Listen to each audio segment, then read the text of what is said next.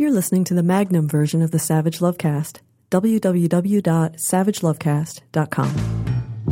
If you're stuck in a relationship quandary, or if you're looking for sexual harmony,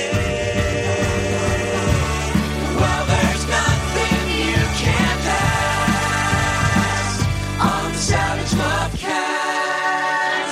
Lovecast. So there's porn on the internet still. Even in our post FOSTA-SESTA dystopia, you can find porn on the internet. Now, I've talked about FOSTA-SESTA before. We've talked about it a lot, and I don't want to belabor it, but a quick refresher. FOSTA-SESTA was signed into law last year. It imposes fines and prison time on owners and managers of tech companies whose platforms are, whether the owners know it or not, being used by sex workers. The law is so broadly worded that it not only made it impossible for sex workers to share information online about safety, to find clients, and crucially to warn each other about dangerous clients. It prompted major tech companies to start censoring sexual content just to be on the safe side, to protect themselves, not to protect sex workers. The law is so broadly and vaguely worded, as Vox pointed out at the time that it passed, that tech companies immediately began pulling down all sorts of sexual content. It's why we don't have Craigslist personals anymore. It's why Tumblr banned adult content. It's also why sex work is now more dangerous than it was a year ago. Post Sesta pushed sex workers off the internet and back onto the streets, making consensual sex work more dangerous, not less dangerous, and making people doing sex work more vulnerable to sex traffickers and violent pimps, not less vulnerable. Even the police, no friends of sex workers, say that the passage of FOSTA-SESTA has made it harder for them to find and help people who are being forced to do sex work against their will. Now, if you'll indulge me, I'm going to rant for a little bit about how FOSTA-SESTA seems to be impacting us here. Facebook no longer allows ads for quote unquote adult content. You can still buy ads on Facebook for family planning and contraception, but those ads must focus on, and I quote, the contraceptive features of the product and not on sexual pleasure. Facebook didn't have to do that to be in compliance with FOSTA-SESTA, banning ads for adult content, banning family planning and contraception ads that might mention sexual pleasure. But again, tech companies have begun censoring sexual content since the passage of FOSTA-SESTA. And as a result of the ban on adult content, we can no longer advertise Hump on Facebook or Instagram, which Facebook also owns. And this is bullshit. Hump, our little porn film festival now in its 14th year, features short films made by amateurs. You know how a lot of people say they dislike porn because it's dehumanizing? Not the porn at Hump. The porn you see at Hump is very deeply humanizing porn. Hump films are made by friends and lovers, and the films range from comedic shorts to animation to erotica to softcore to hardcore. And our Facebook business account was shuttered, and we are no longer allowed to advertise or promote or let people know about Hump on Facebook or Instagram. Hate, violence, murder, genocide in Myanmar, all of that has a home on Facebook. But human beings, friends and lovers expressing their affection for each other and enjoying themselves with their genitals out sometimes, no, we cannot have that. And that's not what we were putting on Facebook. We weren't putting Hump Films on Facebook. We were just advertising screenings of the Hump Film Festival on Facebook. So while there's porn all over the internet, we can't advertise our screenings in movie theaters. Hump films are never released online because I don't know why exactly. To be honest, Hump's mission at the start wasn't to normalize the diversity of human sexual expression, as I like to say on this show. When it comes to human sexuality, variance is the norm, and the sooner people get that through their heads, the happier and more content they're going to be and less conflicted. And Hump's mission at the start wasn't to show all the diverse ways we express our gender. We wanted Hump to be entertaining. And it was, and it still is. But it quickly became clear that our dirty little film festival, in part because it was entertaining, actually was helping to normalize the diversity of human sexual expression and gender expression. Whether you're gay, trans, intersex, asexual, kinky, dom, sub, male, female, non-binary, rich, poor, non-monogamous, monogamous, or straight, you were welcome at Hump, up on the screen and in the audience. And speaking of the audiences, one of my favorite things about being at a Hump screening is watching the audience and not the films. I've already seen the films like hundreds of times by the time we open the festival. Uh, and I watch the audience and there's this amazing thing that happens. You know, at a hump screening, there are 20, 24, 25 films, five minutes or less, gay, straight, queer, gender queer, trans, kinky, vanilla, all over the map. And the audiences are diverse. And, and what you see when you look out at the audience is you see straight guys watching gay porn. You see gay guys watching cunnilingus on the big screen. You see vanilla people watching kink porn. You see cis people watching porn made by trans people, not for cis people necessarily, but to express themselves. And there's this thing that you see, which is for the first, you know, third of the screening, people are kind of knocked back in their seats. They have the wind taken out of them because all they see is what's not theirs, what's different. Not my preferred sex partners, not my kind of gender expression, not the kinks that I enjoy, whatever. They just see the differences and people are a little knocked back in their seats. They have wind knocked out of them.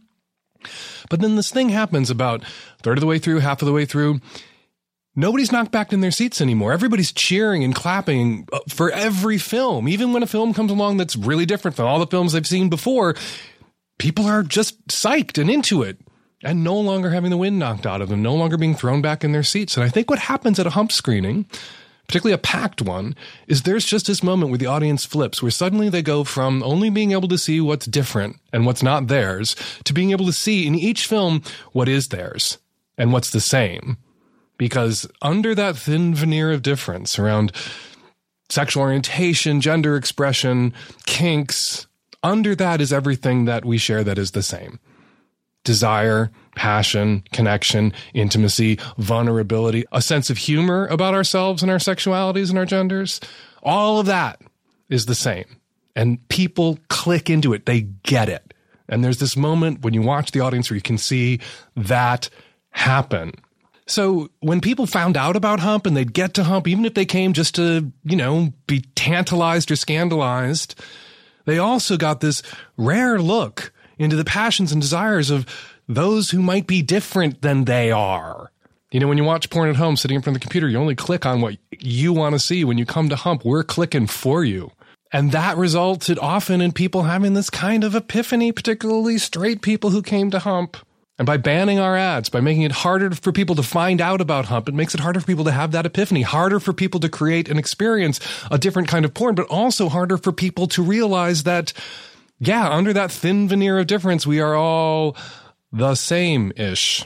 Anyway, it seems incredibly hypocritical to me to ban advertising for a thing as good and fun and for some people healing as hump because you want to keep information about this particular kind of porn.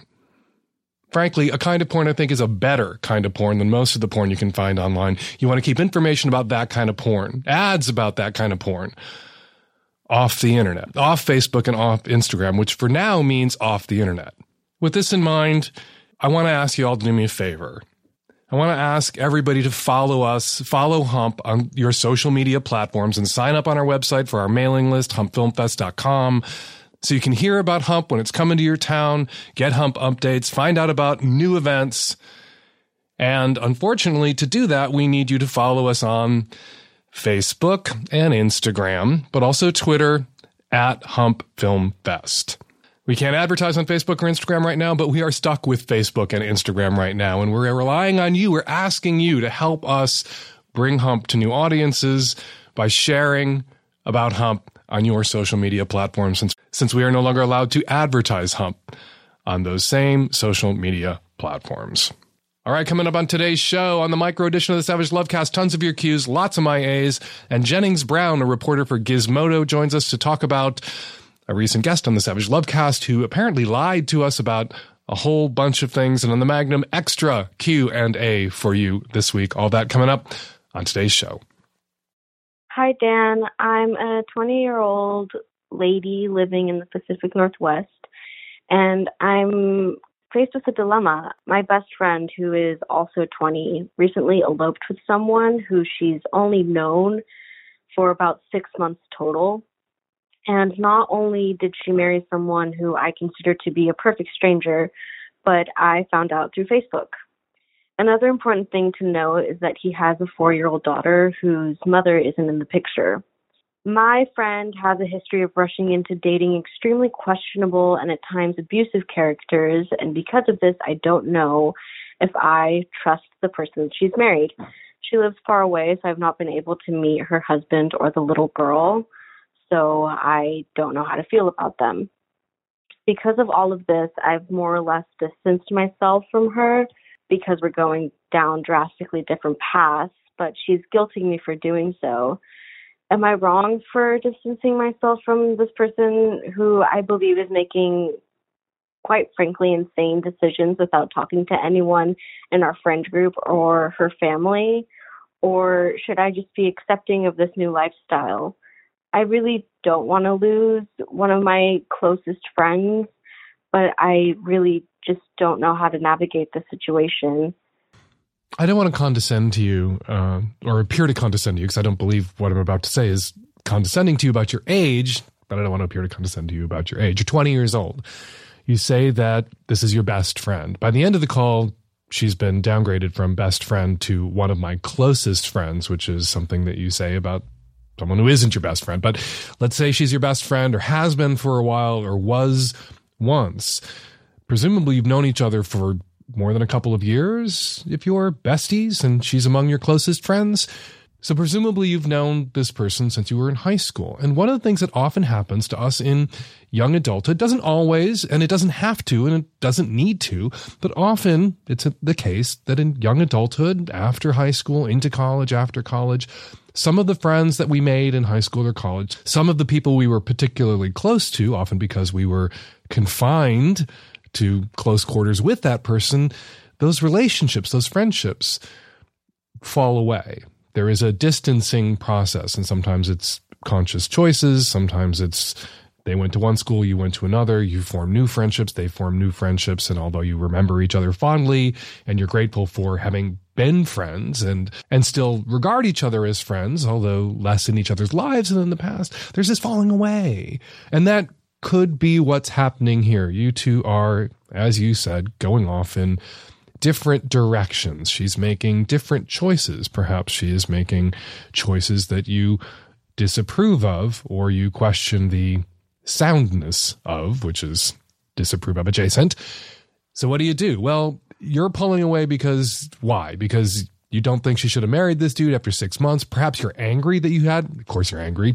You mention it, and I think you mention it because you're angry about it, although you don't emphasize your anger, that you had to find out about this from fucking Facebook, that this person that you considered your best friend eloped with someone, married someone without not seeking your permission. She didn't need your permission to do that. She is an adult, but informing you, giving you a heads up, relying on you perhaps the way she should have because if she's made questionable choices in the past about men, if she's gotten involved with shitty dudes, you say even abusive dudes, then yeah, maybe she's one of those people who should run her relationships past a friend group so that if she's missing the red flags, her friends can point them out to her.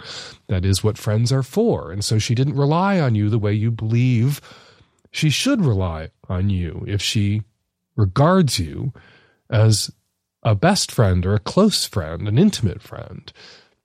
And that hurt. And so you have an absolute right to pull away. You also have an absolute right to say, I think that was a stupid thing to do. You also have an absolute right to get on the phone with her and even after the elopement say, So tell me about this dude. And have you thought about this? And oh, hey, that thing you just told me about that dude that you are married to now suddenly and ill advisedly, and I would have advised you against it had you asked for my advice in the run up to it. That thing that you just mentioned is kind of a red flag. It's similar to red flags that you missed in previous relationships. But if your friend doesn't want to hear it, she doesn't want to hear it. And there's evidence that she doesn't want to hear it because she didn't tell you about it in advance. She didn't give you an opportunity to try to talk sense to her so she may not want to hear whatever sensey things you want to say. You have a right to pull away. Your friend can guilt you for that. She has an absolute right to say that's a shitty thing to do, just as you have a right to say that was a stupid thing to do. But I would leave her with this, if indeed you do pull away. I'm here for you. When and if you need to talk to someone about this or anything else, I'm still here for you. I can't be there for you in the way I was in the past, just geographically but I'm still here for you. So give me a call sometime if you want to talk. Put the ball in her court. That'll assuage your guilt. Also, it'll let her know that if this relationship does come to shit, that she still has friends she can turn to for help and advice and counsel. And then maybe she will learn her lesson and turn to those same friends for help and advice and counsel before she enters into her next relationship. Hi, Dan. I love you so much. However, I need to ask you you are forgetting non binary far too often. um, when referencing especially young relationships, boyfriend and girlfriend, let's please just remove those terms altogether and start referring to them as lovers. You know, I frequently, when I mention girlfriends or boyfriends, will toss in and be friends as well. Boyfriends, girlfriends, and be friends. But I'm not going to stop saying boyfriend and girlfriend. And I'm not going to use lovers in place of boyfriend and girlfriend. Lover has a different meaning in some contexts, can have entirely different connotations. People can interpret that differently. And it makes you sound like Pepe Le Pew if you run around referring to everyone's boyfriend or girlfriend or NB friend as their lover. So just going to have to buckle up, endure boyfriend, girlfriend. Thank you for the call. We always want to remember our non binary identified friends, and I will use girlfriend, boyfriend, and NB friend. Try interchangeably as often as I can for representation's sake. But boyfriend and girlfriend are still terms that I am going to sling around, toss around on this program.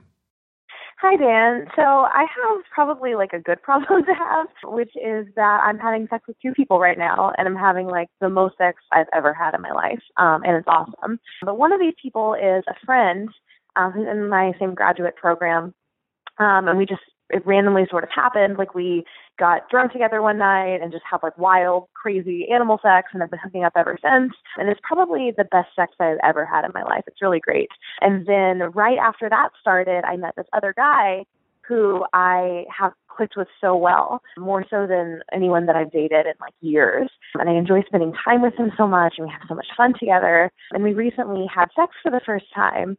And like it was it was fine, like it was adequate, but like the same passionate energy wasn't there. And it was really hard not to compare it, which made me really feel weird and sad. And I definitely still plan to keep seeing this guy, but I worry that at a certain point, like he's going to want to be exclusive and I like him a lot, and I can see that happening, but I don't want to go sleeping with this other guy, um, especially if I'm like giving it up for mediocre sex. And I'm sure, you know, as we get to know each other more, maybe the sex will become better, and that will be great. But yeah, it's hard to to give up really good sex, um, even if it's for like a person who might be better. But now I find myself when I'm fantasizing, I'm fantasizing about my friend that I'm sleeping with, and not this guy that I like that I'm sleeping with. And if, you know, the choice comes between it, I want to sleep with my friend, even though that's definitely like we wouldn't date each other. That's going nowhere. But I tend to also have a thing for sort of like unavailable people. So I don't know if this is me getting scared about the idea of being in a relationship. I have been single for like five years. So that is kind of scary for me, even though I really like this guy. Or I don't know if it's just like, you know, animal impulse of like not wanting to have good sex. So I would love to hear your thoughts. Thank you. I would definitely file this one under good problems to have. You're fucking somebody that you really enjoy fucking, that you're friends with, so it's somebody you also like. And then there's this other guy that you click with emotionally and enjoy spending time with, and you were seriously considering dating, and you've only fucked that guy once, and the sex wasn't great. But you've got two really good guys, a friend that you have great sex with, and somebody you're kind of sort of casually dating right now that you have a great time with, but the sex wasn't there the first time. Now, sometimes people catch a groove. Sometimes the sex is great from the start. Sometimes people just click. And sometimes it can take a little bit for two people to ramp up to carve a groove in each other, to find what works, to really uh, relax. Maybe he was nervous, maybe he was tense because the emotional stakes are higher. Or maybe you were nervous or you were tense because the emotional stakes are higher in this relationship. So the sex feels more consequential and you both went into it being a little bit more self conscious about it and more inhibited about it. And that made the sex less awesome. And that could be a problem that works itself out over time. You know that expression, cross the bridge when you come to it? Well, sometimes you don't need to suck that dick till you come to it either. You're in a bit of a race here. A race between this guy asking you, the guy that you like, the guy with whom the sex wasn't great, asking you to go exclusive to be his girlfriend or boyfriend or non binary friend, and the sex getting good. If by the time he asks you that, the sex is good to great, and you're fantasizing more and more about him and less and less about the sex you could be having with Mr. Awesome Sex, then going exclusive, becoming sexually exclusive with the guy that you clicked with emotionally, that you could see as a partner, won't be scared, won't be a problem that you have. A good or bad problem. It just won't be a problem at all. So only time will tell. If by the time he asks to go exclusive, the sex still is lousy and unsatisfying and all you can think about when you're masturbating is the other guy, don't go exclusive and probably end the relationship. It's important to prioritize sexual compatibility and sexual satisfaction in a long term relationship. Anybody who listens to this show should know that. Even if I didn't hammer away at that point, how many people call in and everything, they begin with everything is great and I love them, the relationship is perfect, and you get to the butt, and the butt is sex. And making that exception for lousy sex sabotages the relationship in the long term. There's only so far you can kick that can down the road before you realize as you march down the road that that can was a box of nitroglycerin and it explodes and destroys your relationship. Prioritize sexual compatibility and sexual satisfaction. Again, that doesn't mean the sex is always awesome from the start. Sometimes it takes a little bit of work. Sometimes it takes a little bit of effort for two people to really click. And someone who's great at sex with someone that they don't care about, even if they're kind and decent and solicitous and they care about how that person feels and they want that person to have a good time, having sex with someone that they don't care about, they don't see as a long term partner, they don't care about in that way, can be disinhibiting. That can allow someone to really relax and be themselves sexually. And then they turn around and have sex with somebody they imagine they could have a future with and they seize up and they get very inhibited because again, the emotional stakes are so much higher. And it takes time for some people to relax and begin to enjoy someone and to be more sexually uninhibited with someone that they care about and see as a long term partner. That could be the case here. That could happen here, in which case, again, there are no problems. There's just really great things happening in your life. You've got this great friend that you have great fuck buddy sex with, and you have this good guy that you really like that you see as boyfriend and or husband or non-binary bend material in the long run and the sex could get better. So just keep at it. Just keep fucking both these guys while dating only one of them, and in time you will know what and who you should do. Damian Sendler was a guest on the Savage Lovecast last May. We had him on after stumbling over a study. We had him on for a What You Got segment. That's where we invite sex researchers and scientists on to discuss the results of their recently published studies, and he had brought out a study about erotic asphyxiation, a study that found something a little counterintuitive that people who accidentally killed a sex partner during consensual kinky choking play were punished, he said, less severely than people who murdered someone by choking them to death. Joining me today to let me know that Damian Sendler is not who he told us he was. Jennings Brown, he's a reporter for Gizmodo and host of the podcast The Gateway. Hey, Jennings, how are you? Hi, Dan. I'm doing well. So, uh, Damian Sendler had a long list of credentials and associations and degrees that I rattled off when we introduced him. Damian wasn't who he told us he was. That is true. Yeah, it, I, it took me looking into Damian. Uh, took me down a weird rabbit hole, um, and it was very difficult to fact check. He makes a lot of claims, um, and he's appeared in a lot of uh, media outlets, and one of those being uh, Savage Lovecast. And so, as much as I uh, am happy to be on the show, I, I'm, I'm sorry it's under uh, these circumstances. But yeah, you know, I just wanted to. I called you last week because I wanted to kind of get an understanding of his process of getting on the show to see how he what he if he reaches out if people reach out to him and uh, you were you know help me understand what he does now, it was published in an obscure journal. It was republished at the National Institutes of Health. Uh, and we had been talking last spring about asphyxiation, erotic asphyxiation play, which just, you know, point of order here. It's very dangerous. It's not something that I can recommend that anybody do. People who do erotic asphyxiation solo have died at a regular clip. It seems we're always hearing about people who've engaged in autoerotic asphyxiation, including people who know better, uh, people who are themselves have been kink educators and, and died. And he was claimed he had done this study looking at people who had done erotic asphyxiation with partners and killed someone and, and published the results of this study and claimed to be all these things and he's not just just run us through Damian Sendler's uh, fabrications or, or, fibs about who Damian Sendler is well if you if you look him up online and you, read about him on uh, you know Vice Playboy Men's Health Women's Health uh, Bustle Insider all of these publications that he uh, has been quoted in um, you know it says that he studied at Harvard Medical School and Columbia and NYU, and and sometimes the language is foggy, but um, but you know when I asked him point blank, he told me that he got his his MD and his PhD from Harvard Medical School. Um, you know that he uh, had a, gold medal of service from President Obama. That he was the youngest elected member of the American Psychiatric Association and all these other uh, these other psychological associations. I mean, it was just like this laundry list, and he looks like the one of the most accomplished 20 uh, year old, 28 year olds in medicine. Um, but but just some simple googling, I started looking into him and realizing that it didn't really check out. Mm-hmm. Um, so then I, you know, I, I asked if he wanted to come in. He seems pretty eager to talk to media. So, um, you know, I, I he, he met me and I had a pretty open mind, but he immediately started talking and, uh, about just all of these sort of pipe, pop psychological ideas that just kind of set off some red flags. And then, you know, he was just telling me these these blatant lies that I just kind of checked with with basic Google, googling initially, mm-hmm. and then um, you know I finally asked him about it, and he sort of deflected and and then um you know after that conversation and after you know he had lied to me so many times I, I looked further into him and just kind of fell down the rabbit hole of this character that he sort of created that has gone and, and shared all of these really unusual studies um, about paraphilias like like bestiality and necrophilia and choking. um, choking.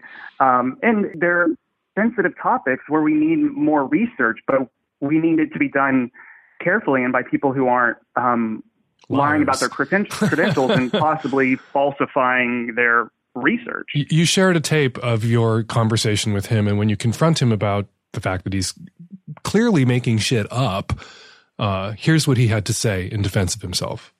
Well, again, that's sort of subjective, right? Um, isn't everyone sort of you know misrepresenting themselves in, in every way right? It's highly subjective right? Um, and you have to understand that in the world where people use you know even like the president of this country uses twitter uh, and creates falsehoods every day right? Uh, you have to think to yourself about okay you know how do we then quantify the degree of guilt that you can do, right? So basically, he's arguing because Donald Trump is a liar and that sometimes people misrepresent themselves on the internet. On the internet, nobody knows if you're a dog, is basically his argument. It's okay for him to falsify all of his credentials and lie about the research that he's doing. I mean, that was kind of the one time when he really seemed earnest and made a good point. I mean, we're living in a new era where, you know, people are realizing that lies don't matter as much as they they they thought they used to. I mean, uh, and, and yeah, if somebody can kind of build their entire business career on lies and and misrepresentations, and then you know become the leader of the free world, what's to stop this kind of charismatic, well-dressed serial liar from, you know, warping his credentials into being, you know, this medical luminary. No, I don't want to let myself off the hook here. We want, I want to be held accountable for how this guy got on the show. When I saw that study at the NIH, I didn't realize it wasn't published originally by the NIH. It was just republished at the NIH website. And that is more permeable than I assumed it would be or than I knew it would be. Is that not true? I I'm not sure how it got on NIH. Uh, I have to look into that, but uh, yeah, it was it was published on a, a, forensic journal. You know, there's there's a lot of misconceptions around studies, and and I, I spoke to uh, one of the founders of Retraction Watch, which is a watchdog for um, for academic studies, and you know, he said even the, the peer reviewed ones are you know they're a filter. They're not you know a, a seal of approval. I mean, it, it doesn't prove that um, that this is right. Someone can falsify their research, submit it to peer review. There's been lots of cases where people, you know, that's why we talk about science needs to be replicable. There's lots of cases where people push their research out in the world and it is peer reviewed and studied. And then when someone tries to replicate the results of that study, they find they can't and the research has to be retracted because there's some flaw, either unintentional in their methodology or intentional. They were cooking it or lying about it or making shit up. And that's why you sometimes hear about things being retracted uh, after further studies are done. So it's not like something being published means, oh my God, this is the truth on, you know, on the tablets, come down from the mountain, unassailable. Like you publish it so people can sail it, so people can try to tear it apart. And that's how you find out whether something is actually true or not when it withstands the test of time and the test of further study.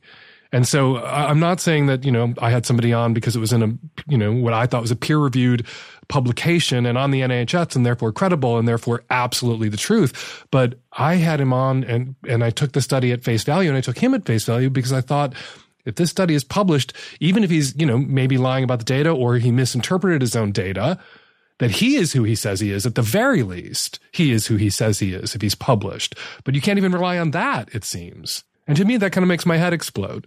Yeah, it was it was difficult for me to to, to fact check a lot of these things because they're institutions that you know for for HIPAA reasons or you know private reasons they they can't share this information. Because I do feel really bad, listeners. I feel bad that we had somebody on the show who was lying about who they were and may have been lying about having done this research at all, and the conclusions that they came to can all be fucking fabulous bullshit. And I don't like to have bullshit or liars on my show. I like to be the only bullshitter on my show. Thank you very much.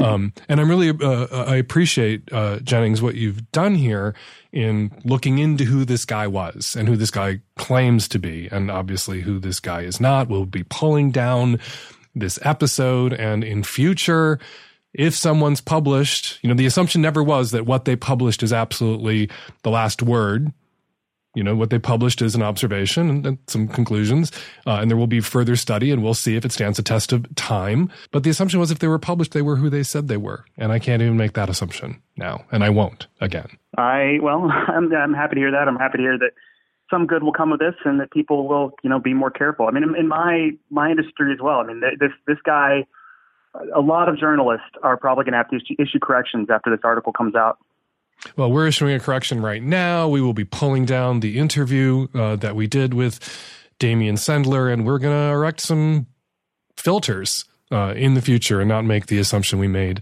uh, about Damian Sendler about anyone else. So, Jennings Brown, uh, you write for Gizmodo. The piece uh, we're we're speaking before the piece is published, uh, but where can people who are interested in reading your takedown of Damian Sendler find your piece? Uh, the article's on Gizmodo.com. Uh, and if you have any uh, tips for me, um, you know, you can email me at jennings.brown at gizmodo.com. If, you know, if you know anything about Damian or anybody else who's doing some some interesting or unusual stuff in uh, therapy or the spiritual world or anything like that, you know, I'd I'd, ha- I'd I'd like to hear about it and look into it. Yeah, and always beware of what sounds too good to be true, or it sounds like it's just somebody trying to tickle your tits. Because this study, you know, this study was just such savage love cast bait. I don't know if he wrote it for us or wrote it in hopes of getting on this show. Uh, that seems like a lot of effort to go to just to get on my uh, dumb podcast. But it really was low, slow, and over the plate and very tempting for us because it was a topic that we continued and, uh, to talk about and still continue to talk about. Uh, and that was part of the trap that we walked into, and we are going to make every effort not to fall into that trap again. Thank you so much. Please go read the piece at gizmodo.com about Damian Sendler. Thanks again, uh, Jennings, for, for the work that you've done. All right, thank you. Hi, Dan. I am a cisgendered male. I am calling about my husband. I, I love my husband. We've been married for about four years and together for seven we have an open marriage, but my partner typically, typically likes to only engage in threesomes as he's uncomfortable with the idea of me being alone with someone else. We've violated these terms of agreement many times in the past. I more than he. I significantly more than he. I think my husband is incredibly sexy, but now I can't even get an erection when we're alone together and I'm, you know, asked to top him.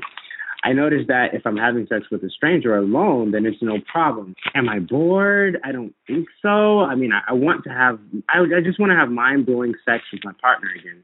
Yes, I'd like to have sex with other men occasionally alone, but I myself am uncomfortable with even asking for that again from my husband because I see how uncomfortable it makes him. I'm trying to accept this as maybe a price of admission. I just want to be able to top my husband again. Dan, please help. So I don't want to shrink you. I don't want to put you on my imaginary couch, but seems to me that right now there's this thing you want to do. You want to have sex with other men alone. And it also seems that your husband sometimes wants to have sex with other men alone. You say that you have an open marriage and the agreement was threesomes only, but you have both violated that agreement. So there's something that you both want that violates the agreement that you both made with each other. You say that you want it more. I'd be interested to get your husband alone and ask him how he feels about that. He wants it too, sex on his own with other guys, just as you do. But right now, your husband represents psychologically, perhaps erotically, the reason you can't. You can't do this other thing that you also enjoy and may be very important to your sense of sexual fulfillment and sexual self expression, which is to get with and occasionally top other men. And then there's your husband and he wants you to top him and you want to top him, but all he represents to you erotically in that moment is impossibility. Why you can't, not why you can. And maybe your dick is punishing him and punishing you because you guys haven't confronted this conflict in your relationship and you're attempting to dance and fuck around it. And I would encourage you to confront it directly and stop dancing and stop attempting to fuck around it because it's not working. You aren't capable of getting hard when the time comes to fuck your husband. And that's something that you need to address directly and with honesty. And I think renegotiating the terms of your open relationship may be part of that agreement. Now, everybody doesn't get everything they want. Your husband may have very legitimate reasons why he wants the outside sex to be something that you two do only together. So only threesomes. And you're going to have to find a way to make topping your husband as exciting for you as topping those other guys, those strangers. So I would ask you, what are the circumstances when you top those other guys, when you top strangers? Not in your bedroom, not in your house. I assume you're somewhere else. Maybe just you and your husband getting somewhere else. You and your husband heading to a public sex environment. You and your husband going to a bathhouse if you like that kind of environment. Not everybody does. I don't. But maybe you guys do. Go to the bathhouse, get the room with a sling in it with a door, close that door, fuck each other in this strange place. Your husband will never be a bit estranged, but you can take your husband someplace strange. And that may being in that sexy environment, being in a place where you can hear other people fucking, that may give your dick the boost it needs. Also, something that can give your dick the boost it needs pills boner pills. They're not just for people who physiologically have a hard time uh, uh, obtaining or sustaining an erection. They also help people who sometimes psychologically have a problem obtaining or sustaining an erection, as they say in the ads. They can get you over the hump. They can get you back to humping the husband. And then once you've done it a few times with the pills, thanks to the pills, you'll find yourself doing it again in the absence of the pills. But work on making sex with the husband as exciting as sex with these strangers, which means not just falling into bed with each other after a long day of carping about housework and bills and taking care of the lawn. That means really intentionally, just like when you find somebody strange, you're on Grindr, you're going out, you're searching through the apps, you're looking for this person and landing them. You have to earn and land each other to make sex with each other as exciting and sexy as sex with some stranger. And that means getting someplace else with him, with the same person, with this guy that you're in love with and have been in love with for seven years and been married to for four. Make sex with him as much of an adventure as sex with a stranger can be, to the extent that it can be, because he's still going to be your husband. But mix it up, and you may find yourself just as excited to get back in his pants and back in his ass as you are to get into the pants and asses of new and different guys. Oh, hi. Um, this is um, someone calling from the Pacific Northwest. I identify as straight, but my husband does identify as bisexual. Um, and for 15 years, we were monogamous, but we've recently opened up our relationship. Um, my husband, being bisexual, does have interest in, in having sex um, with men. Um, me identifying as straight, I don't, I don't really have any interest of doing anything else. Uh, except for being monogamous. So there is kind of like a a weird power dynamic has kind of opened up in our relationship because of that. And even though I have given my husband permission to be to be open and we are now a non-monogamous couple, the thing that I personally am dealing with is that it's hard to accept the fact he is having new experiences and new relationships. Um, and it did like initially revitalize our relationship, which is great. But I realized that revitalization does not last forever. And I'm kind of at this point where I'm like, when does the benefits of his new relationship, like the benefits of the fun and excitement he's having, how important is that to the kind of hurt and sadness I'm feeling because, you know, I'm home with my six year old son where he's off having these fun relationships. I don't really know where the equity lies. I don't know really how to get over the sadness. I have a lot of confusion right now because I want to be GGG and I want to accept where our relationship is going because we were monogamous for 15 years. But I don't know. I really don't know how to deal with this new heartbreak. For your newly open marriage to work, it's really got to work for both of you. And I think based on the details that you shared, it may be that your husband has lost sight of that in his excitement after 15 years of monogamous behavior to finally get back on the dick. So you need to have a chat with him. And I would be happy to give him a call and have a chat with him myself if you wanted to sic me on him.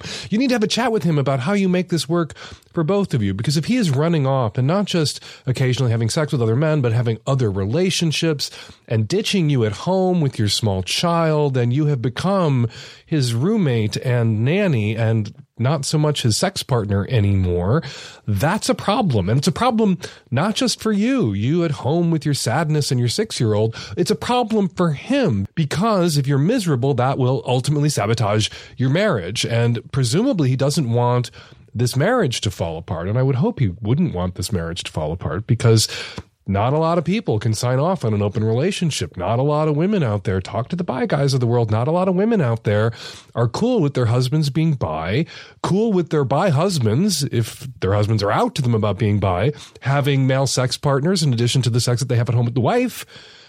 And so your husband has a very valuable thing, a very worthwhile thing, a good thing going in this marriage to you and he needs to be careful. You say you've recently opened this relationship. He needs to be careful that in his excitement, he doesn't lose sight of your needs, of your feelings, of your emotional security, of the primacy of this relationship, his relationship with you.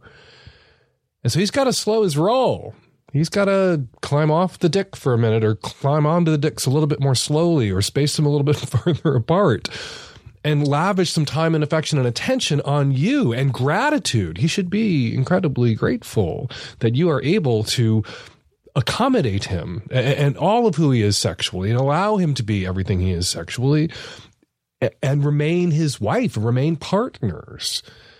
But again, that's going to fall apart if you are angry or resentful or miserable and unhappy. All that said, you recently opened your relationship and it sounds like you opened it at his instigation. I talk about people who are poly under duress, PUDs. I talk about people who are open relationships under duress. Usually when somebody opens a relationship because they're poly or they just want to open it up, and poly is a kind of openness, but openness isn't always poly. It sounds like you guys are trying to do the poly thing if he's not just having sex with other people, other men, but having relationships with them. You're doing a bit of the poly thing. You're a PUD, poly under duress most relationships that open open because one person wanted it and the other person gave in. The other person might have agreed intellectually or agreed to open the relationship because it's the only way to save the relationship. And they are, like you, poly under duress. Most people who are poly under duress either get out of the relationship in time because poly doesn't work for them, or at a certain point, poly begins to work for them. And the under duress part goes away. They're no longer PUDs, they're just PUZs, they're just poly. Right now, it's not working for you. What's it going to take? What does he need to do to make it work for you, this non monogamous relationship? Maybe it's limited to openness right now. You don't want him to have relationships with other people. Maybe it's a more occasional thing. He is the parent of a small child, not just you. You aren't just the parent of a small child. He is too. And if he isn't living up to his responsibilities as a parent and sharing those responsibilities in an equitable fashion for you, he's going to fuck up his relationship. He's going to fuck up his marriage. So if you can adjust the settings, if you can tweak the dials so that the openness isn't causing you so much resentment because it isn't so constant, there aren't other relationships, he's not as distracted, it might begin to work for you and you might move from pud to puh. But that can't happen if he doesn't know the risks he's running right now. If you haven't expressed to him how unhappy you are, not with the openness, but with the pace of the openness, not with the openness, but with the neglect, the neglect of you, the neglect of his responsibilities, that you can understand. Allow that, yeah, you were excited. You got out over your skis. you bent over your skis a little bit. And, uh, you know, you were running around in a way that made me feel abandoned. And you need to adjust that. You need to dial that back. If you value me, if you value your family, if you value your marriage, You need to dial that back so I am more comfortable being in this open relationship with you. And you want to be in a successful open relationship with him. You wouldn't have opened up the relationship if you didn't want it to be the success. You were trying to set him up for failure. So, as with most things, you need to have a conversation with your partner. You need to express to him why you were unhappy. And you need to open his eyes to the consequences, to the risks he's running, and what he may lose if he can't strike a balance between his responsibilities and his love and affection for you and your sex life with him and these outside sexual contacts that you are willing to allow for so that he is happy and fulfilled. Good luck. Hey, Dan. Single queer lady in NYC here, and I'm seeking your advice on a Shakespearean ghosting comedy of kinky errors in two acts. At the end of the summer, I matched with a dude on an app and we really hit it off similar values, life experiences, and Frankie kinks. We met up once for drinks and we ended up hooking up the second time we got together, but we're pretty much texting every day over the course of six weeks. He had a real hang up over being bi and has never done anything with a guy, and I was really affirmative of it, but I also felt uncomfortable that after our first date, all of the texts from him were just sexual. After we hooked up, he started to disappear. Noticing the behavior, I proactively reached out to him, let him know that I'd be interested in being friends on account of us having so much in common. And he agreed, but ultimately ghosted completely. Well, fast forward to a few months later, I've made a discreet kinky OKC profile, and I match with a kinky torso profile. We start chatting, we really hit it off, and when we exchange numbers, waka waka, it turns out to be the same guy reiterate the friendship message, letting him know that I'm still down. Cool if he's not. It would just be nice to, you know, conclusively know. Um, and he says he's good to be friends, and the chatting begins again. Quickly, it becomes sexual.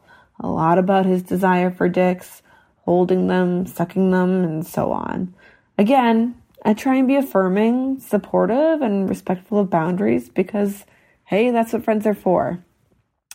Well, when I reached out later to him for his opinion on something related to communicating about my kinks, he ends up ghosting again, completely. So, logically, I'm all there, and I know that his double ghosting behavior is shitty and reflective of him, and not me. But it's been a few months now, and I still think about him in the situation more than I'd like. It doesn't help that recently his vanilla profile has been popping up all over my dating apps. Everyone says to fuck off and forget it. But I kind of want to reach out and just acknowledge that, you know, the behavior is hurtful, shaming, and really not cool. And it would just be nice to know why he ghosted me. I guess I feel like I'm almost complacent in the ghosting by not saying anything. What do you think? Ghosting is awful, period, but do you think we have more accountability to each other when there's shared kinks and vulnerabilities that have already been laid out on the table? I'd be curious to hear your thoughts. When someone straight out asks you if you want to be friends, it's a difficult thing to say no. No, I am not interested in being friends. This guy is not interested in being your friend. He was momentarily interested perhaps in pursuing something with you sexually. That's why there was that first meeting and then that second meeting and then you hooked up and then he pulled away. He began to ghost on you and re- you reached out you proactively said, Hey, you're kind of disappearing. If you're not interested sexually, we can at least be friends. We have a lot in common. We're in the same place. And that was very mature and very adult of you. Unfortunately, you wasted that maturity and adultiness on someone who isn't similarly mature as adult. And so he lied. He was like, Oh, yeah, yeah, let's be friends. And then he ghosted. And then Pina Colada song Waka Waka, you were brought back together again because he had a torso ad on OK Cupid, and you had an anonymous kink ad and your kinks match, even though there's something about the way you two function sexually that didn't leave him wanting more. And that's totally fine and totally legitimate. We don't have to keep sleeping with people after that first time we sleep with them. If we determine that it, it just doesn't work for us, you wouldn't want him to keep sleeping with you under those circumstances. You wouldn't want a man in your life who expected that because you slept with him once, you were obligated somehow to keep sleeping with him or indeed have any sort of friendship or relationship with him if you weren't interested in it. It would be better if he stopped lying to you and you keep asking him if he'd like to be friends and he keeps saying yes because it feels like the polite thing to say in that moment. Be good, better obviously, if he didn't mislead you. But there's what he's telling you with his words. Yeah, let's be friends. And then what he's telling you with his actions. And it's clear that he doesn't mean it. And you should understand that by now. So why did he keep talking to you about dicks when he said, yes, let's be friends and didn't mean it? Because he likes to talk about dicks. And so he was just sending out into the ether, which is kind of how he viewed you, not as a person, not somebody he had a relationship with, not even a friend, just somebody that he was sending out boop, boop, boop, boop, boop, dick messages to, dick thoughts to, and somebody was reading and receiving them, and that turned him on. Not that you were his friend and he enjoyed sharing that with you as a person, but that that was registering. Somebody out there knew his dirty secret. And then when you, after receiving all his messages about dicks, wanted to talk about your own kinks in your own life, he ghosted because he's not interested in you as a person. In a way, he was just scrawling graffiti on a wall and hoping someone would read it or ensuring someone would read it by sending it to you to be read, knowing that you would read it, but not caring that it was you in particular that was reading it because he doesn't care about you in particular. All of that can be easily inferred from this. Yes, ghosting is shitty. Yes, it hurts people's feelings. You talk to people who've been ghosted on, and invariably they have also ghosted on people, it seems. So when it comes to this topic, we're all victims of it and guilty of it. And a lot of us are hypocrites because people have a hard time just straight up saying, Hey, that was fun. That one time we had sex. It was okay, but I'm not interested in pursuing anything further and I'm going to get on with my life. Or I'm not interested in being friends. And so I have to politely decline your request to be friends. People have a hard time being blunt like that. And I don't think that people always want that kind of bluntness. People prefer the white lie. It's not you, it's me, often. I hear from people who don't like that white lie, who would like to know the real reason they got dumped. But sometimes the real reasons are so scalding and so detrimental to someone's self esteem to have laid out before them that it can be cruel, unnecessarily cruel, to just reject someone straight up and honestly and, and take off the reasons why you're rejecting them. I'm not excusing ghosting as a practice. I think it's shitty. I think people should use their words. I talk about that all the time. And people shouldn't say things that they know aren't true. I want to be your friend. Oh, yeah, I'd love to get together again when they have no intention of getting it together again. But this does seem to be an emerging or emergent or already emerged kind of social norm that the ghosting, the, the going silent is the rejection. It is the no. And it's up to us all of us as individuals to take no for an answer, even when that no comes in a not very convincing disguise. Hey Dan, I'm a 29 year old cis hetero man, and I have a question about bad sex. So, my past long term relationships have always been really great sexually. Uh, we've explored bondage and the kink community. I've been in an open relationship, and I really enjoy that kind of uh, exploration with my partners. Uh, recently, I started kind of seeing this woman. She's 27. And when we first hooked up, she was very upfront with me about the fact that she's very inexperienced sexually. Uh, up to this point in her life, she's had she's had sex fewer than ten times. So I agreed to take things slow and only do things that she's comfortable with doing. But it's been about four or five months now. We've shared a bed, spent the night dozens of times together, but our physical relationship is just so whack. Yeah, she's always texting me and telling me about how horny she is and like sending me illicit photos and things. But when we physically get together, she just doesn't interact with me at all. She'll lay there and allow me to kiss her, but she doesn't kiss my neck or touch my body or tug at my clothing or reach for my dick or anything like that. She doesn't make any noises. And if I at any point stop kissing her, like that's it. End of end of interaction. So she'll never take the wheel even for a moment. Uh, once while making out, I said something like, "Oh God, I want to eat your pussy," and she laughed at me and she said, "What? Like why? Isn't that gross?" Kind of thing. So all of this has left me feeling really undesirable because I didn't know it could be so hard for someone to physically express their desire for someone. You know, if, if she wants me and she wants my body, why is it so hard for her to reciprocate in any way? And I've tried talking with her about all of this openly, but in her mind, I guess our quote unquote sex life is great and she's doing all the right moves. So I just don't know where to go from here. I'm at the point where getting intimate with her is more of a source of stress for me than one of pleasure because I know things always end up going the same way. And I'm super demotivated when it comes to the thought of even pursuing sex. And that's just a real shitty place to be. So I don't know. Are we just sexually incompatible? Should I try to break things off? What do you think, Dan? Thanks. Yeah, you are sexually incompatible. Yes, you should break things off. You have my permission to end this relationship with this pillow princess, this doomy bottom. There is a necrophiliac out there somewhere that she would be the ideal partner for. There is some guy who wants to be with someone who lays very still and does nothing and is unresponsive. And the longer you are with this woman, the longer you prevent those two people who belong together from finding each other. The girlfriend you've got now and the necrophiliac who she is the person of their dreams. They need to get together and you need to get the fuck out of there. You've tried, you've had the conversation with her. She finds the sex that you're having together or that you're having on her, this fleshlight routine, satisfactory. You don't. That's all you need to know. That is enough. That is grounds for ending a relationship. You ask where you should go from here. Go to the door. Go to the exit. Go, go, go, go. Get the fuck out of there. She's a nice person. I don't think she's a motherfucker, but you definitely, you definitely are in DTMFA territory here. Hi, Dan. Uh, this is a 42 year old uh, hetero cis woman in Chicago, and um, I have a question about uh, my fiance's kinks and sort of keeping it respectful in the bedroom.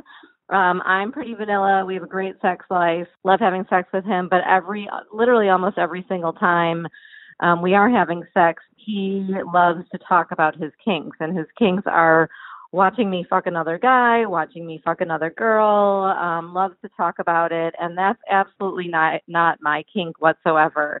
And so when it happens and we're in the moment, it just kind of makes me tense. It makes me a little nervous, but I of course don't want to shame him. I want to be GGG. So I guess my question for you is sort of like, where's my space to maybe say, can we not talk about this all the time? You know, is that, or do I just sort of leave it be and let things roll? Or do I sort of set boundaries and say, because it doesn't really make me comfortable. So just wanted to hear your thoughts about sort of setting boundaries on kinky talk in the bedroom. Good giving and game. We need to review that concept regularly, it seems. And not for you, caller. I think often we need to review it for the kinksters out there. Good giving and game for anything within reason. That last one, that last G, game for anything, always qualified with within reason. It is unreasonable for your partner, for your fiance, to expect that you enjoy hearing about his kink every single fucking time that you two have sex. That is not reasonable. And you can, caller, object to being subjected to that. Not once in a while. Like GGG means you indulge your partner's interests and kinks, the reasonable ones, the ones that can be indulged, the ones you can indulge even if you don't share them, that the indulging of doesn't leave you curled up in the fetal position in the bathroom sobbing after. But the fact that he won't shut up about this ever, the fact that he doesn't have the, the sense to realize that this script of his that he finds terribly, terribly erotic isn't shared. It's not erotic for you. And so if every time that you two go to bed together, it's his script, his fantasies, his dirty talk, and you have to play along with that, he doesn't realize that that's going to make sex a tedious chore for you. And in the end is going to make sex something that you dread. Does he not have any common fucking sexual sense? Apparently not. So you're going to have to slap some common fucking sexual sense into him and say, look, whatever you need to think about during sex, you know, if you need to unspool that fantasy in your head every t- single time we have sex, I can't police your thoughts. But I don't want to hear about it every single time. Maybe every fourth or fifth time. Maybe we pick a night where we indulge in cuckold fantasy, dirty talk, and role play. And I might be then more enthusiastic and more participatory. But I'm not going to be enthusiastic. I'm not going to want to participate if it means that this is all we ever think about or talk about or fantasize about together when we have sex because it's not my fantasy. It's your fantasy. And our sex life is for the both of us. And you know, when someone who unspools a bunch of dirty talk during sex that the other person just absolutely isn't into, it can make the other person feel like a flashlight, like something that's being masturbated inside of, a tool and not a partner. Now, there are people in long term committed exclusive sexual relationships where one person has a fantasy that is central to their erotic inner life and it needs an outlet, but you got to strike a balance. Presumably, caller, you have fantasies too. What are those fantasies? Do they get play? Do you get to talk about them? Is he solicitous? Kinksters, if you have a GGG partner who's indulging you, GGG them back, indulge them back. And sometimes that means indulging them in pure, straight up, unalloyed vanilla sex with nothing kinky going on and no dirty talk about the kinks that you wish were going on at that moment. GGG is what we should be for each other, particularly important in sexually exclusive relationships. Good giving and game for each other, indulging each other. That doesn't mean if one person has a kink, that kink takes over the relationship and that kink is the only thing on the menu forever and ever and ever and ever. Being good, giving, and game shouldn't be a trap that a vanilla person falls into in a relationship with somebody who has kinks. GGG is a default setting. It is a, an approach to sex that that both people, the kinky and the vanilla person in that kink divergent relationship, both bring to the table. So that everybody feels sexually fulfilled, that everybody feels like they're being heard and their needs are being met, and that their erotic inner life can be fully expressed, and that they are indulged. Both people are indulged. Say, I want to grab your husband and shake him. I also want to give you a little warning before you marry this guy. If this is how he is before the wedding, I worry that he's going to become more insistent and pushy and bullying about this kink after the wedding. So if this is something that you are absolutely positively never going to do, you're never going to have sex with another woman or another man in front of him. You are not going to cuckold him. I hope you've made that clear. I hope you haven't been afraid, as many women are, to tell their partners no when the answer is no. Even someone that they feel comfortable and safe with. Often women, because men are scary, testosterone soaked dick monsters, and women are socialized to defer to men, women often will find themselves just out of habit not saying no to a man they can say no to and can feel comfortable saying no to, a trusted partner because no is just something women don't say to men. So if you've been saying to him, we'll see, I don't know, not right now, not something I'm interested in pursuing at this moment, maybe down the road, I might, maybe, you know, there's a circumstance under which I might be comfortable. If you've given him false hope about this, you need to yank that false hope back. If this is absolutely positively never, ever, ever, ever, ever going to happen, tell him now. Because if he thinks once you're married, if he just keeps talking about this long enough, that you may get to that point where you'll do it. You'll go there because you've led him to believe it might be possible because you haven't thrown down the no. Throw down that no now. Let him know not to live in hope about this because it's never going to happen, if indeed it is never going to happen. And then let him know and be very clear about your boundaries, about your limits, that this is something, this is a fantasy that you are willing, even perhaps occasionally excited to indulge him in because you take pleasure in the pleasure it gives him. One out of four times? One out of five times? What's your metric? What's your percentage? What's your number? Give it to him and then hold him to it. Hi, Dan. I am in my early 30s on the East Coast, curious to get your thoughts on a situation. I've gone on four dates with a guy who I'm into for a lot of reasons.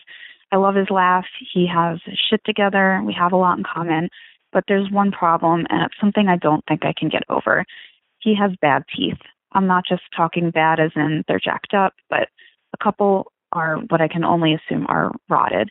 There's visible black stains, and while I have gone a couple hours at times not focusing on them, I just got home from date number four and I couldn't stop thinking about it the whole time. I know it's shallow of me to end it with this otherwise seemingly great guy over his teeth, but I don't think I can move past the superficial thought, and I think I should probably end it before we go further. I can tell he's definitely into me, so I don't even know how to word the quote unquote breakup. Curious to know your thoughts. if you don't want to continue to date this guy, if you don't want to continue to see him, you don't have to continue to see him. And you can be arbitrary and you can attach importance to something uh, that's appearance related without it necessarily being shallow, an indictment of your character. If he has bad teeth because, you know, his teeth are jacked, teeth are crooked, there's just a physiological, physical thing, didn't get braces from a family that couldn't afford braces, that's one thing. And I think that that's maybe something that would be very shallow to dump somebody over. Crooked teeth. But if he has terrible teeth, if he has black and dirty teeth because he won't see a dentist because he has some crazy hangup about going to the dentist, uh, because he practices terrible personal hygiene, doesn't brush his teeth, doesn't floss his teeth, therefore his teeth are rotting in his head. That is indicative of, that is an example of terrible judgment, bad judgment. I think that we look for partners with good judgment. If you're going to partner with somebody long term, you want to be with someone who's not going to leave the gas on and blow up the house. You want to partner with somebody who's not going to run up tons of credit card debt. You want to partner with somebody who isn't going to serve you a raw chicken salad. You want to be with somebody with good judgment. And early in a relationship, I think a lot of us subconsciously are looking out not just for the red flags about abuse and abusers and you know shitty controlling behavior we're also looking out for red flags that say this person has terrible judgment. And if he has shitty awful teeth rotting teeth because poor personal hygiene because irrational fear of the dentist because of phobia. Now phobia of course some people argue is an example of perhaps mental illness and maybe i'm being ableist here but yeah these are markers for bad judgment. And you are within your rights and people end relationships every day, long term, established relationships, because the person they're with has demonstrated shitty judgment. But all that said, if you don't want to see someone, you don't have to keep seeing them. As for what to tell him, good for you, gold star. You're not going to ghost. You're not just going to disappear on this person that you've had four dates with. Do you tell him the truth? I don't know. I don't know. People say they want the truth. People say they don't get closure unless they hear the truth. People say, oh, they said this, you know, obvious white lie and didn't level with me, didn't give me the real reason. But this is a good example of a case where what do you think, folks? Everybody listening, would you want to hear this if this was the real reason? Somebody was dating you four dates, but they're so distracted by your horrible, dirty, stained, rotting teeth that they just can't see being with you. Would you want to be told that?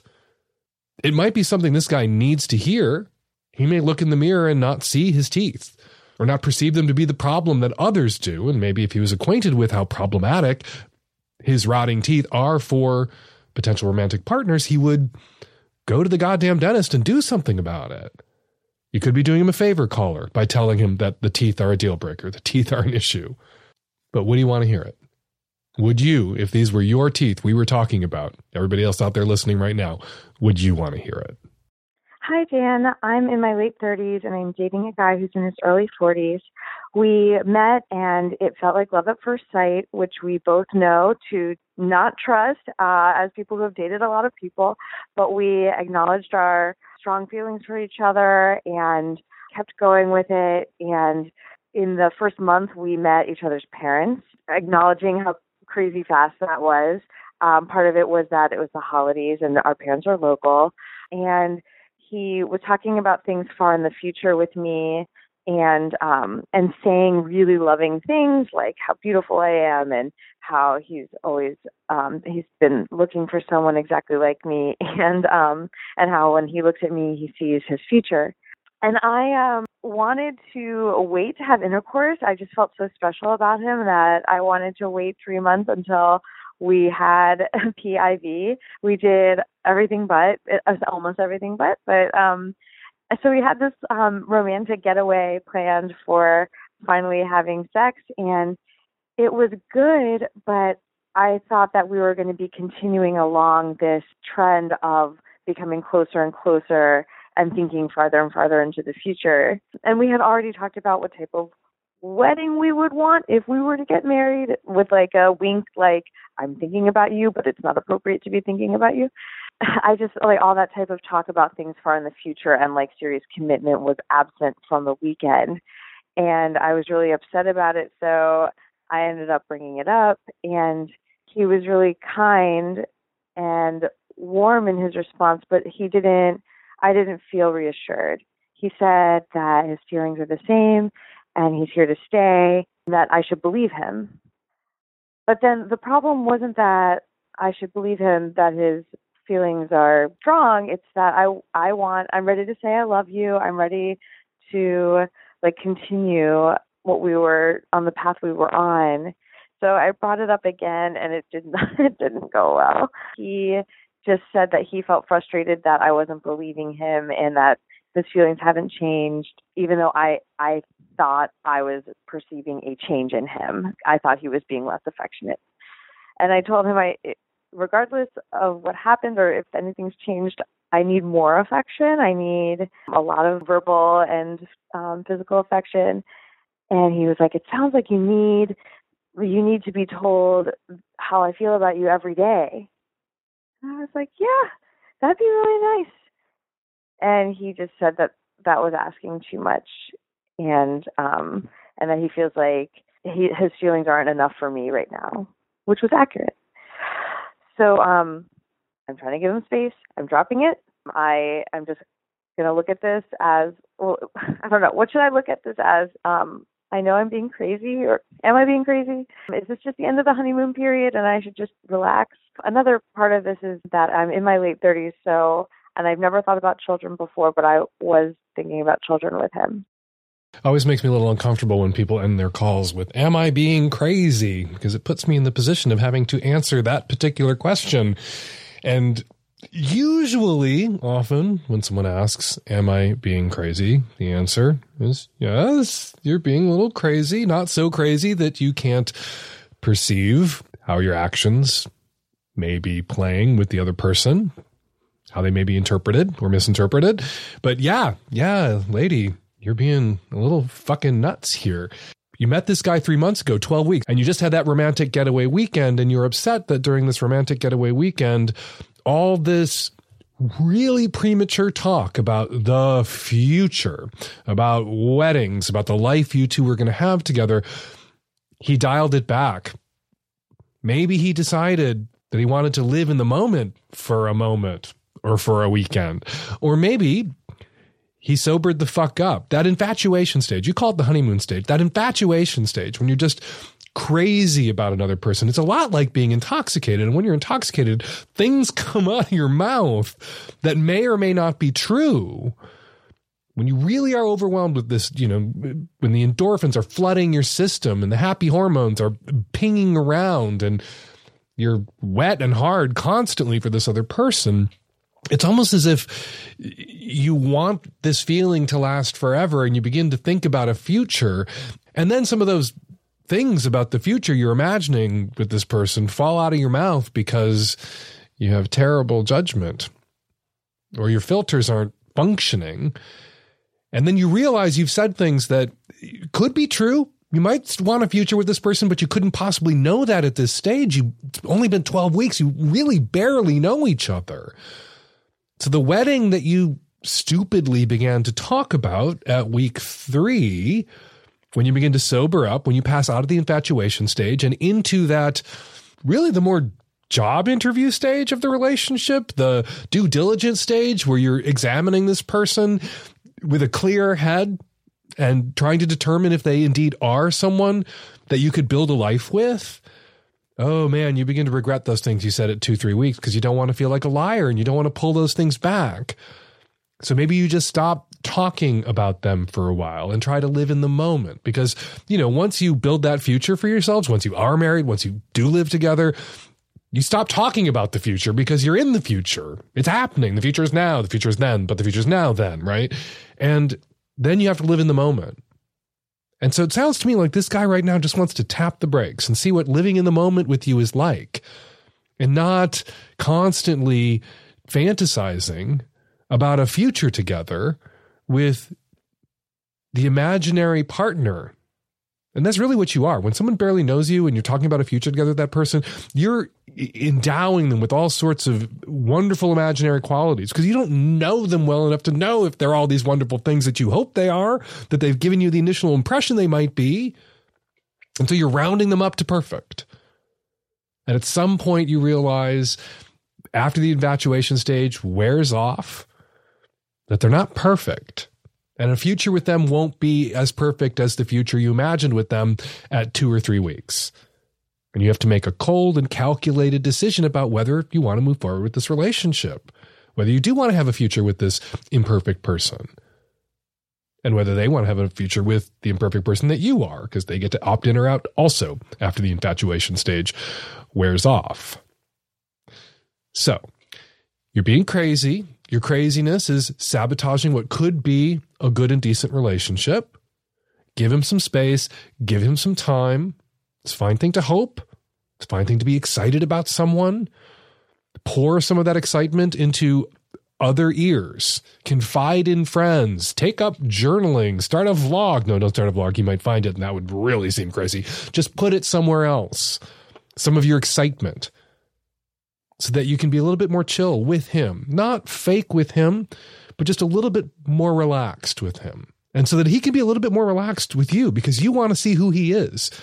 You should also want to see what living in the moment with him will be like because you're talking about being with him, not being with some imaginary future, with him. Take a good, close look at him. Stop thinking about kids. Stop thinking about weddings.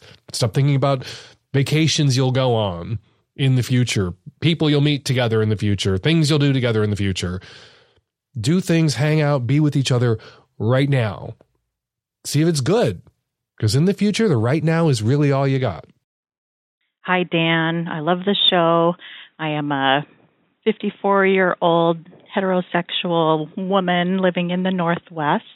Shortly after my father died a few years ago, when my husband and I were being sexual together, right at the peak of orgasm, I would often start to sob and cry uncontrollably for a little while. Not surprisingly, this was a little bit off putting to my husband, as well as surprising and a little scary to myself.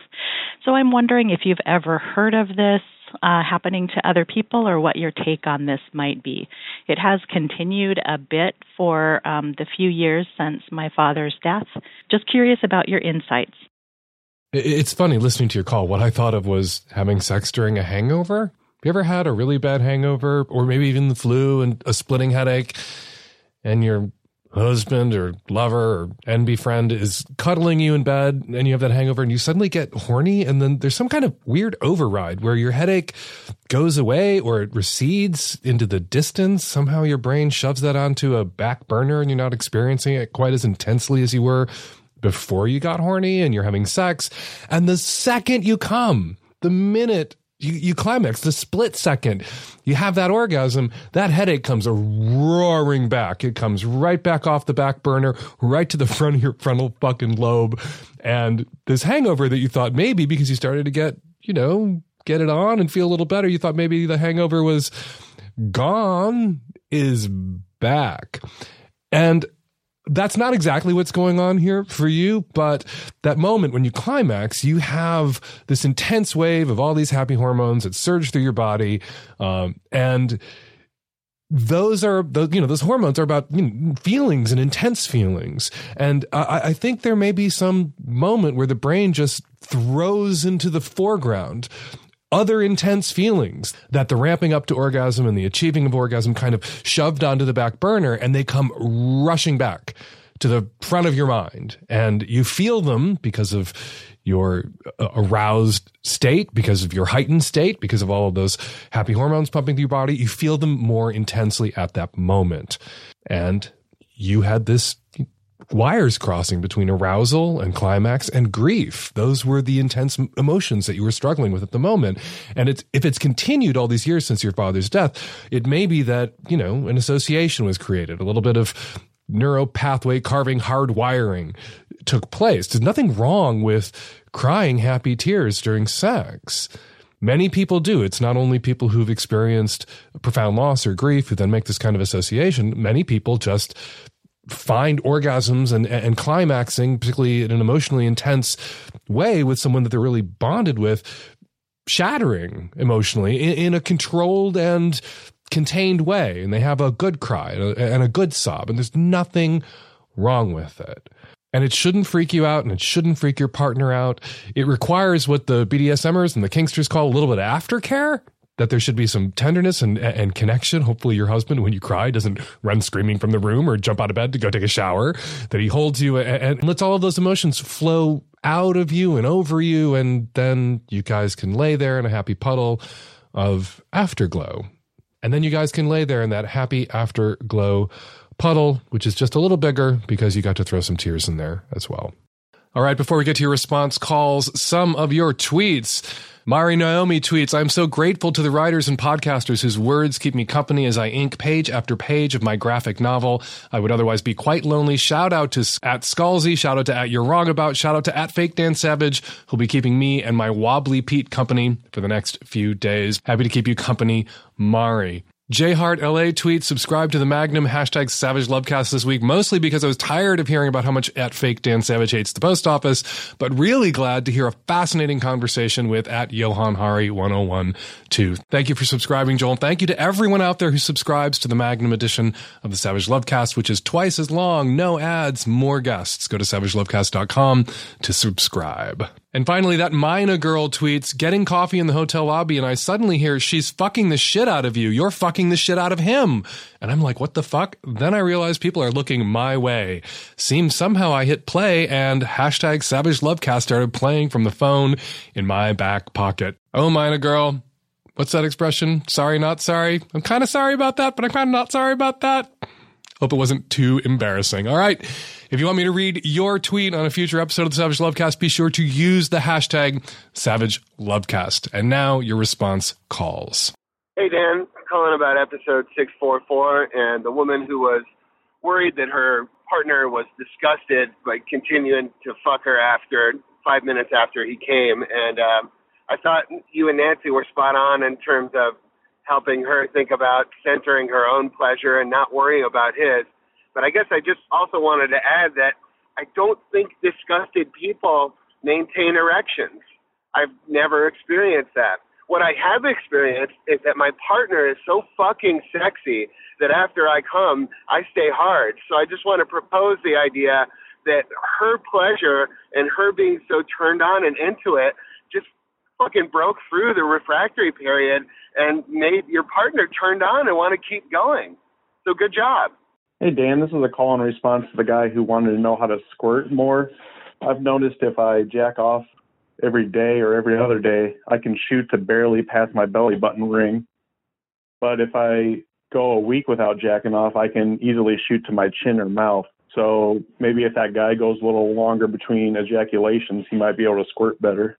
Hey, Dan, from 644 in response to the bisexual male who can't be rough with his serious girlfriends who he has serious feelings for. I'm calling because I align with him in so many ways. Bisexual here, and also have had trouble being rough with my serious girlfriends who I have serious feelings for. They want me to be more rough, but I struggle to do it. I cherish the tender sex with them.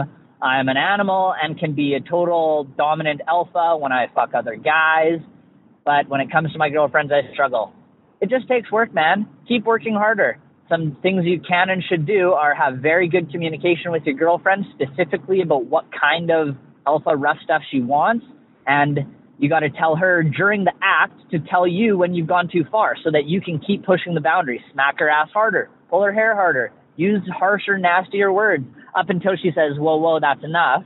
And then you now know the limits within which you can play and you're going to start to love it and she's going to love it and yeah, you can do it, man. Try harder.